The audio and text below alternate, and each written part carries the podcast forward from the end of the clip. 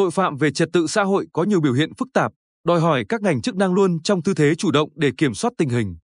Theo Công an tỉnh, tính từ ngày 1 tháng 12 năm 2021 đến 15 tháng 11 năm 2022, toàn tỉnh xảy ra 612 vụ vi phạm về trật tự xã hội tăng 86 vụ so với cùng kỳ.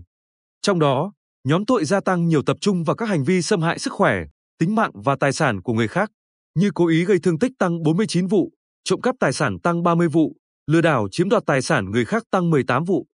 Đáng chú ý, tội phạm sử dụng công nghệ cao gia tăng hoạt động. Các đối tượng chủ yếu dùng thủ đoạn giả danh cơ quan pháp luật, nhân viên giao nhận quà tặng từ nước ngoài, chiếm quyền sử dụng tài khoản mạng xã hội, giới thiệu việc làm thu nhập cao để lừa đảo. Có vụ bị hại bị chiếm đoạt đến 4,2 tỷ đồng. Đại tá Huỳnh Bảo Nguyên, Phó Giám đốc Công an tỉnh, nhận định nguyên nhân là ảnh hưởng tiêu cực từ việc phát triển đa dạng của Internet, mạng xã hội. Trong khi đó, công tác quản lý mạng xã hội còn thiếu chặt chẽ. Một bộ phận người dân còn mơ hồ, thiếu cảnh giác trong việc bảo vệ thông tin, tài sản cá nhân để các đối tượng lợi dụng thực hiện hành vi phạm tội. Bên cạnh đó, tội phạm vi phạm an ninh quốc gia cũng manh nha hoạt động, chúng xuyên tạc, móc đối kích động, gây rối trật tự công cộng. Với sự chủ động bám địa bàn, nắm chắc hành tung của tội phạm, cơ quan công an đã nhanh chóng phát hiện và bắt hai cha con Huỳnh Tiến sinh năm 1952, Huỳnh Tài sinh năm 1986 ở thị xã Hoài Nhơn về tội danh hoạt động nhằm lật đổ chính quyền nhân dân, quy định tại điều 109 Bộ luật hình sự. Cùng với đó, từ thành thị đến nông thôn, tội phạm ma túy với nhiều đối tượng cùng tham gia sử dụng và buôn bán, vi phạm pháp luật về môi trường diễn biến hết sức phức tạp. Tình hình thanh thiếu niên sử dụng hung khí đánh nhau, gây rối trật tự công cộng dẫn đến hậu quả chết người gây bức xúc trong nhân dân. Tội phạm ngày càng trẻ hóa, có đến 49,3% số đối tượng phạm tội ở độ tuổi 18 đến 30, có 10,9% số đối tượng phạm tội từ 14 đến dưới 18 tuổi.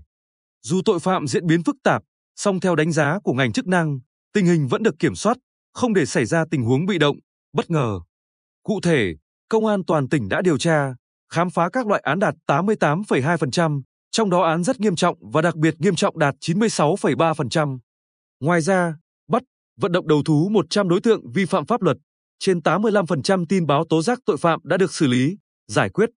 Tại buổi làm việc giữa Ban pháp chế Hội đồng Nhân dân tỉnh với Công an tỉnh, Viện Kiểm sát Nhân dân tỉnh về công tác phòng chống tội phạm năm 2022 mới đây, trưởng Ban pháp chế Phạm Hồng Sơn nêu yêu cầu siết chặt công tác quản lý nhà nước trên các lĩnh vực kinh tế, văn hóa, giáo dục, lao động, xã hội.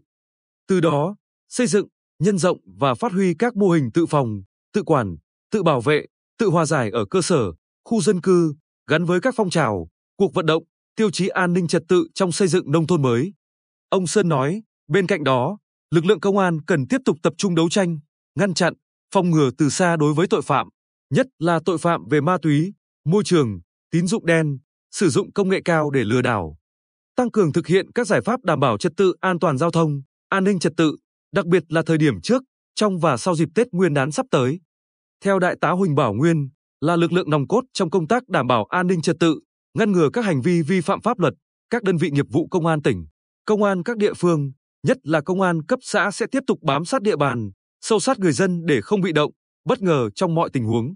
Đại tá Nguyên cho biết, lực lượng sẽ tiếp tục nắm chắc tình hình, giải quyết kịp thời các vấn đề phức tạp phát sinh, không để các thế lực thù địch, phản động, phân tử xấu lợi dụng kích động biểu tình, gây rối. Trong đó, trọng tâm là tấn công chấn áp mạnh các loại tội phạm có tổ chức liên quan đến tín dụng đen, giết người do nguyên nhân xã hội, chiếm đoạt tài sản. Mặt khác, lực lượng cũng tiếp tục nhận diện và đấu tranh có hiệu quả với các phương thức, thủ đoạn phạm tội mới,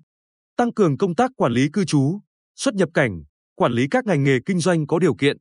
tiếp tục duy trì công tác phối hợp giữa các cơ quan tư pháp trong hoạt động điều tra, truy tố, xét xử các vụ án hình sự, nhất là các vụ có tính chất phức tạp, nghiêm trọng được dư luận quan tâm.